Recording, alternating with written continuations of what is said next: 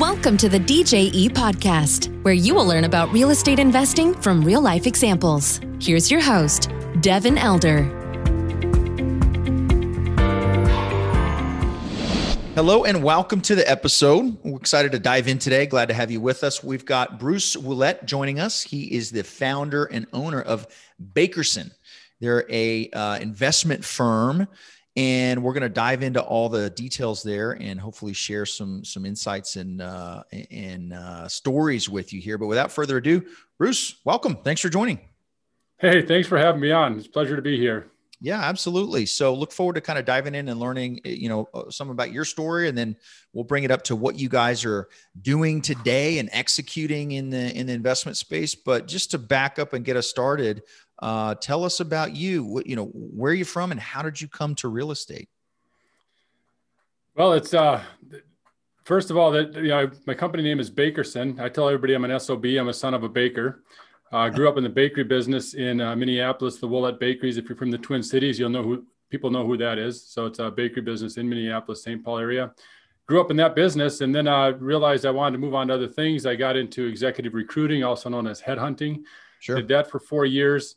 Um, got into moved to Arizona, got into medical device sales for a year, and then that didn't go as planned, and then I or as I wanted. So then I got into a drug education business, did that for a year, broke even after a year, and said, "Well, that's not what I want to do." And and I had read um, Rich Dad Poor Dad, which it sounds like a lot of people have, and it just made me think that hey, I could get into real estate. So that would have been uh, 2001, 2002, mm-hmm. 2001 got into some real estate, uh, single family, a duplex, or three houses, duplex, and a triplex, and started my real estate career then. Uh, but actually, right prior to that, I should say, I was in uh, tax lien foreclosures, is where I got introduced to real estate um, and mentored on that. But then I got into buying, you know, properties using other people's money um, and doing uh, profit splits. Did that. Um, so we did that 2002, I met Jack. Jack Martin and I started off. His dad was also a, a, baker. That's where we came with the name Bakerson. His dad and my dad both worked for my grandfather in Minneapolis. So, oh, wow. Um, we ended up circling back and we joined forces. He did the repairs. I found the properties, and pretty soon we found more properties we could possibly sell uh, or fix and sell. So I got into wholesaling and became one of the most prolific uh, wholesalers in Phoenix. We did over 2,000 um, flips and we oh fixed goodness. maybe fixed maybe a dozen of them. Average hold time was 52 days. On um, your wholesales or on the yeah, uh what uh what kind of spreads were you guys getting out of those? I know Phoenix is a really hot market for a long time for uh for wholesaling, right? Yeah, it was actually uh because of the we are more like the the the Walmart than the Neiman Marcus. So we did uh we averaged fifty eight hundred dollars a flip and just turned and turned turned and burned. Um and we had uh, like i said the biggest year we did 287 homes wholesaling and then what happened is everything changed things went electronic and you know that how what happened there and people were going online they were bidding online getting title yep. insurance getting the loan and I, we, we were still still doing the uh, the little yellow notes yeah that's right dropping them yep. off at doors yep. and so that slowed down and we had a tough time competing so we started flipping multifamily we started flipping um, we actually wholesaled and you know get fees 25 to 100,000 per per deal. Yep. Did a few of those and found out that hey, if we buy them, fix them and sell them, we can do that. We know how to do that. So yep. We did a few houses and so that would have been our first wholesale we had picked up in 2014. I mean, first uh, multifamily, I should say. First multifamily was 2014, and that's a 64 unit. So that got us up to the last uh, six years, six and a half years. That's um, interesting. So you took you took the skill set that you'd seen. You know, you, you weren't scared of uh, beat up houses or problems because you know all the all the single family stuff. There's never a good story uh, behind why you're getting a smoking deal on a, a beat up house. So you get kind of acclimated to that. Sounds like you'd also gotten acclimated to OPM, which is a huge component of of scaling uh, a lot of real estate business. Real estate's pretty capital intensive, but once you figure out how to use other people's money, you basically have unlimited capital you know obviously it's not that easy but what was the um and then you wholesaled some multifamily which is interesting. Did you guys just assign the contract? Because I, don't see a lot of that on multifamily. Is the same as the single family stuff? Just assign yeah we just assigned it to some known operators we, this was before the market. This would have been 2012, 13, the market wasn't um, as hot as it is now. Things were not going to market. Right. Um, investors that were selling were rather embarrassed, and they so they just sold it quietly because they're losing money or breaking even. And it was like they didn't want they did not want that marketed out, and and then they can just tell people, oh, I exited the deal because it was some huge losses. Not like the houses. The houses were hit a lot worse. Multifamily was spared a little bit more. Right. But they were. I mean, we were looking at deals at 35, 40,000 a door. And we are like, man, how does that pencil? Yep. Those same ones are going for 150 today. It's like, wow, if we would have just held on to a couple of them, right? Well, yeah, hindsight always, but uh, I know it's, but it's fun. It's fun to look back and say, Hey, how can we learn from this and do something with that in the future? So absolutely. Yeah, absolutely. So that's great. You're able to, that's an interesting deal. Uh, an owner was embarrassed and didn't want a big show and a call for offers. Just take it off my plate get it out of here. I love it. That's a great opportunity. And so through doing that, you got to see kind of the financials on some multifamily and connect the dots that eh, we could do this, right? Yeah, and the first uh, first two deals were actually still um, two of my favorites. Um, if you want to hmm. dive into those now, or, or oh yeah, sure. So there's a 64 unit was a, a, fascinating deal. The individual that was running it um, was having he was struggling, and he did not have the capital to put into it. Yep. And he had a loan that had a defeasance, pretty serious, about 180,000 bucks that he would have to come to the table. And he just, we were going around and around. So what we did is um, we bought the LLC and kept him on as a manager nice. without any, without any voting rights. Um, Love in it. the documents, we protected it so that he stayed on. And then we, uh, we set, we set up an e- a Gmail account and the uh, asset manager then sent Wells Fargo, hopefully they're not listening, Wells Fargo a note that said, "Hey, we're taking over the asset management for this. Can you send us the updated or here's the updated financials for this quarter?"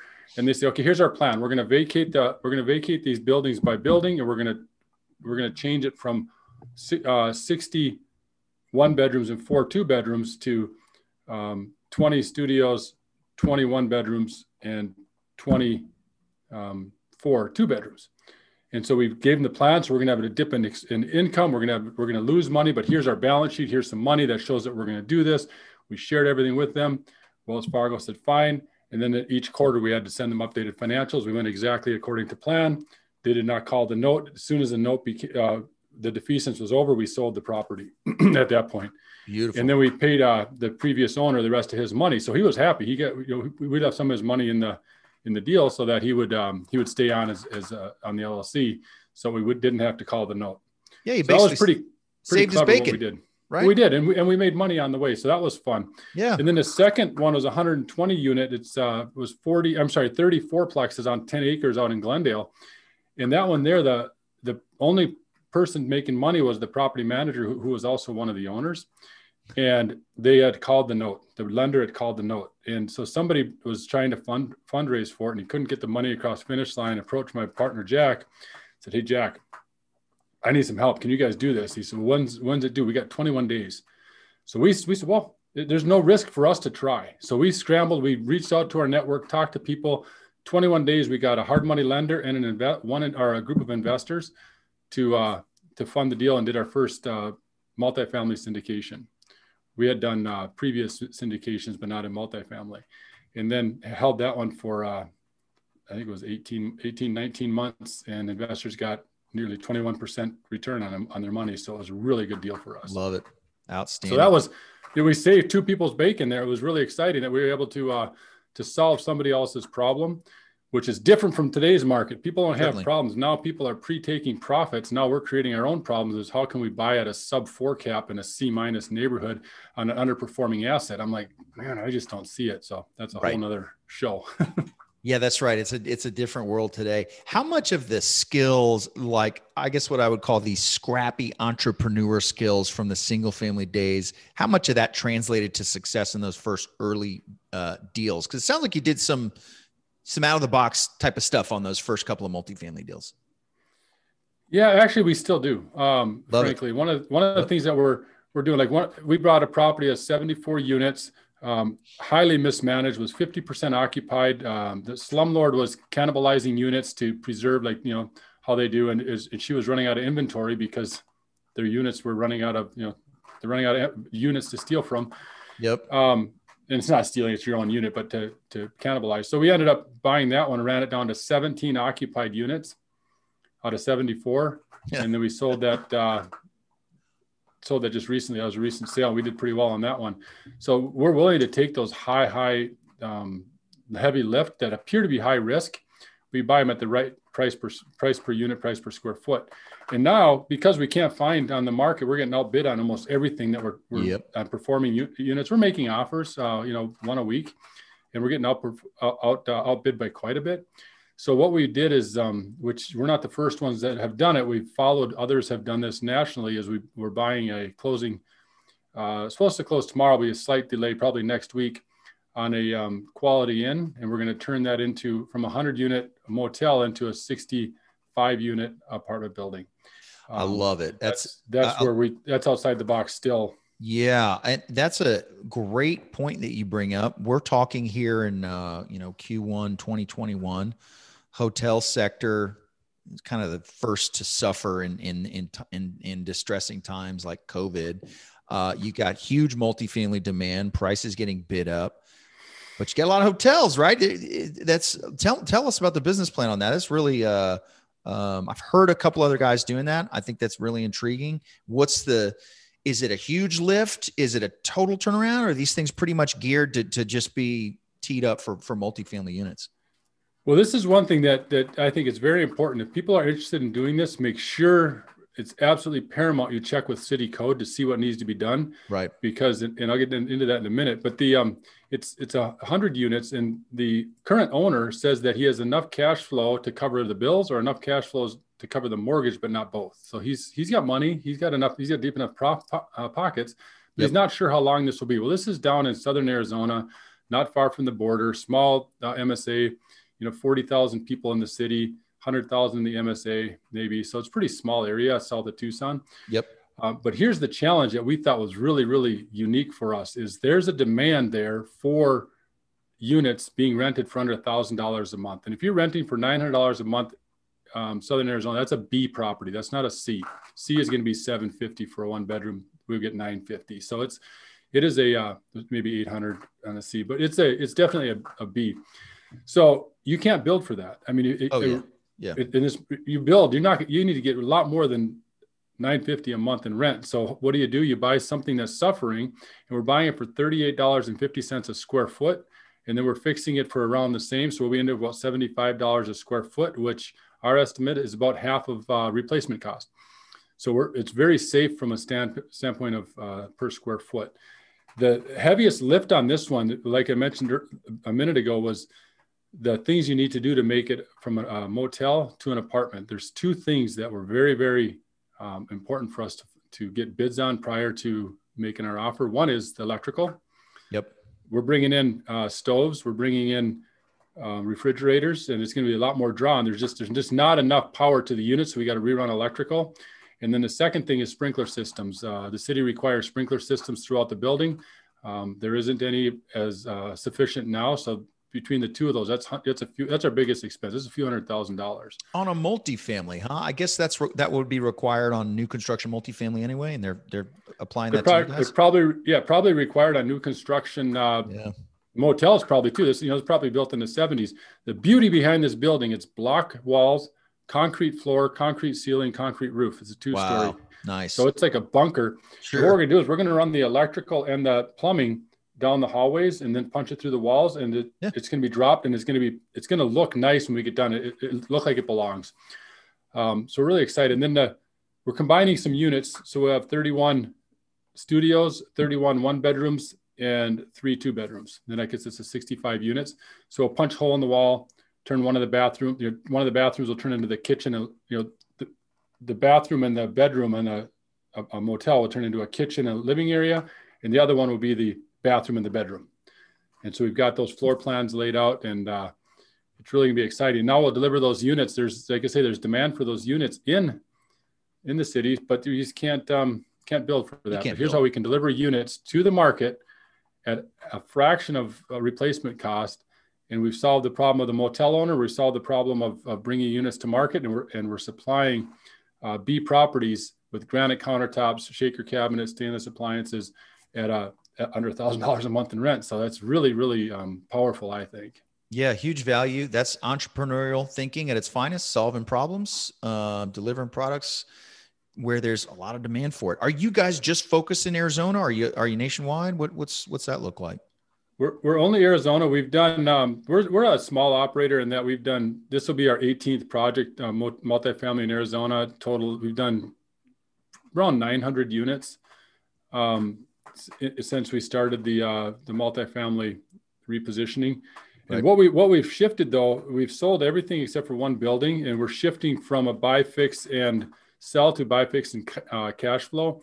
Yep. One of our one of the passions I have is serving the underserved, and the underserved to me is C class residents, and I see how they're treated by other operators that are only in it for the money. Right. And that really bothers me when I see how they treat them as second class citizens. They're making a lot of money at, right now in the current market, and they're not taking care of their residents. And to me, that's that's um, that's a crime, not literally, but you know what I mean. It's, it's just not right for people to treat residents that way. So our focus, we have hyper focus on the residents. I've seen what we did in the single family when we were selling wholesaling houses. We ended up selling um, the last couple of years over 50% were sold to homeowners, and we had creative financing at the time because they under 50,000 you couldn't get a, a bank loan. So we right. did creative financing, solved a problem. It's the entrepreneurial spirit, right? But we're seeing the same thing. Our, you know, our focus is the permanent resident and you know one who may never own a home but would like to live in one. And that's the type of thing that we really focus on and, and then creating communities that are safe functional durable and clean. Um, so with Love that there's not a lot of people that focus on the resident like we do. Uh, they, they pitch their product and it's all about the money money money.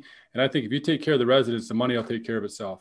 Yeah that's right. I mean there's the the, the term slumlord is is out there for a reason you know, yes. which is sad, uh, you know, to your point, but uh, create some opportunity as well. So one of the things I love about this business, if you can create win-win situations, investors, residents, the operating company, um, you can go do a whole bunch more of it. If, if everybody wins, it's a sustainable business model there. Um, how well, are you as far as the market? As far as the market, yeah. we are looking now. Um, we have made some offers on properties in Texas, and we are now going to look at El Paso just because the the cap rate's about double what it is here. Not quite. It's instead of four, it's six. Sure. Uh, six to seven. So there's some opportunity there, and it's it's a stable. It's not a booming market, so you're not going to see the sure. same lift. But I'm not sure how much runway we have left here, and I'm pretty conservative. I'd rather uh, I'd rather stop, you know, sell before the peak than than after the peak. Be stuck in a refinance issue, sale issue. So it's it's difficult to project what it's going to be and how much runway we have. You know, yeah, of course. It looks really positive and rosy now. Always does. One more, one economic, one war, one economic crash, one more virus, and and we're in trouble. Yeah, yeah, that's right. Yeah, El Paso is interesting. I've got uh, I know Kenny Wolf's got some deals out there that uh, seems to seems to like operating in that market. Um, how did you guys structure the capital stack for this for this most recent conversion project? Is it just bank loan plus some investor equity? Is it more complex than that?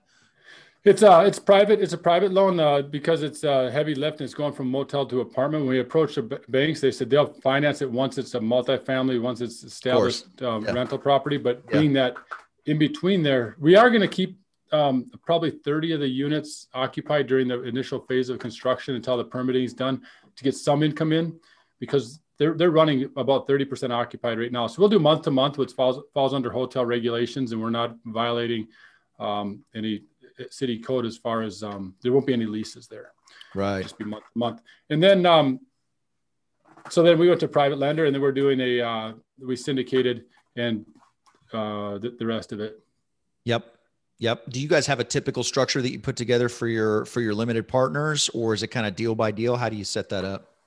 It's deal by deal for one like this. Um, you know, the, the, probably the biggest challenge we have in meeting investors is there's no there's because of the heavy lift we do, there's no distributions in the first year and sometimes the first 18 months. Sure. Um, because if there's no cash flow, uh, it's not a debt in- instrument. So the, the pref is, is accumulated, but it's not um, compounded. So you don't pay return, you don't pay interest on interest. It's just the, the pre- eight, eight pref gets picked up at the back end. Sure. Yeah. I mean, it, um, it's understandable and, and, basically yeah. what is a development project almost, right? Or redevelopment. Yeah. So they get, so they get paid before we do um, outside sure. of the fees that we have. And we have fees, we have acquisition fee, project management fee, asset management fee.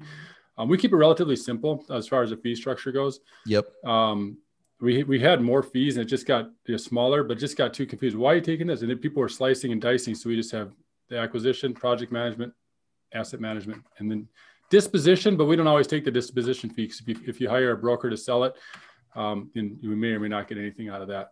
Um, and then the, the structure on this one is, um, is, is 80, 20 until their capital is returned, then it's 50, 50.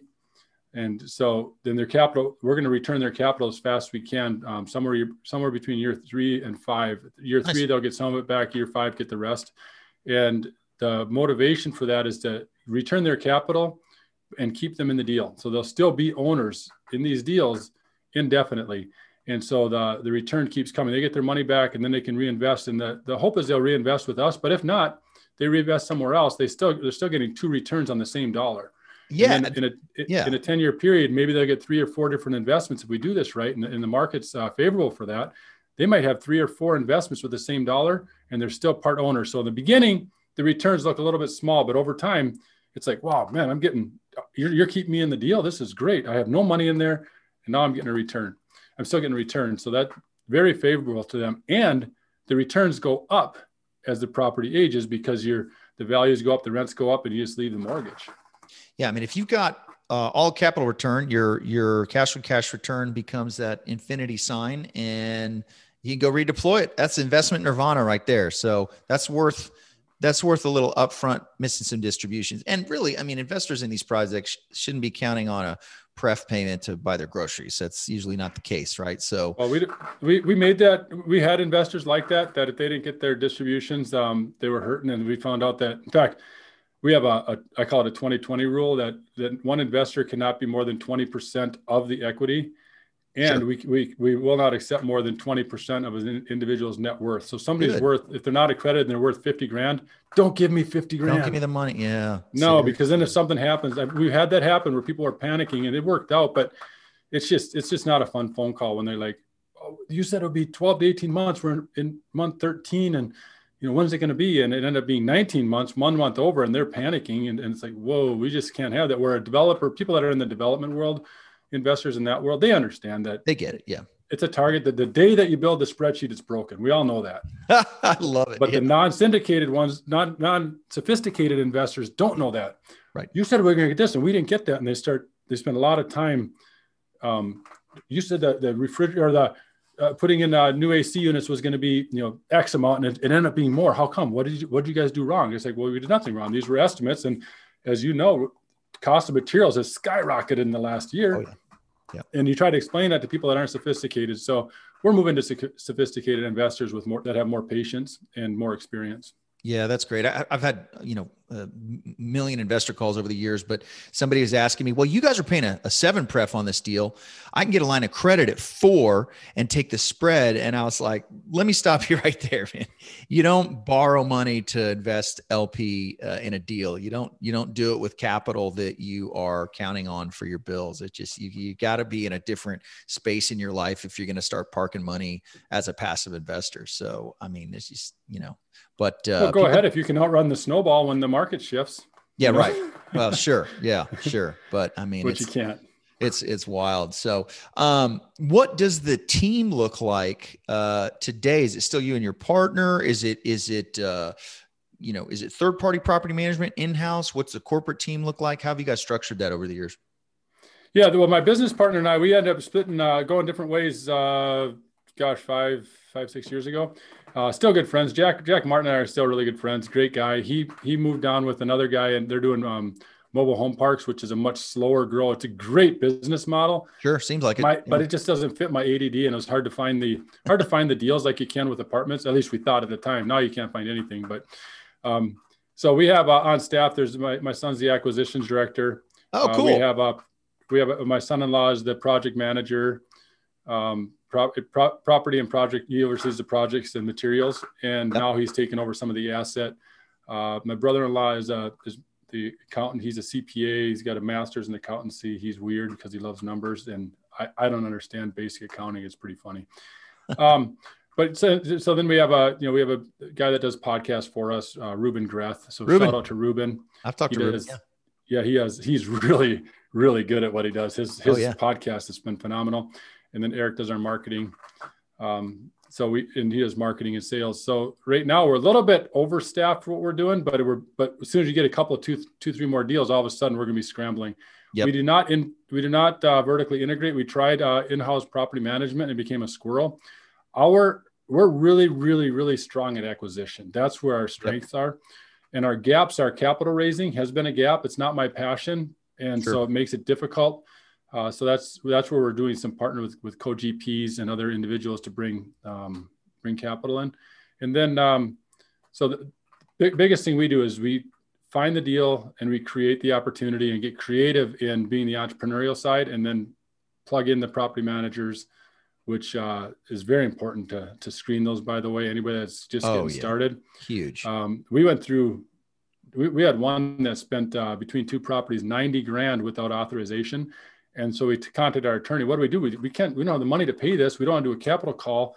He says, well, there's no, no lawsuit because you, uh, you benefited. The property's been fixed up. I said, yeah, but it was done without our authorization. Then we had these people banging down our doors. So we had to set up a payment plan with them. Um, because doing a capital call with investors like that, then it would be difficult. So we ended up working yeah. with the, with the individuals that, that did the work, but they had, they got uncere- unceremoniously let go, the property yeah. management company we don't mind if you spend money, but just authorize it. Hey, this is what we need to do this month. We're a little behind. How, what's the best way to handle it and work as a team? Yep. And we have that now with the company we're working with.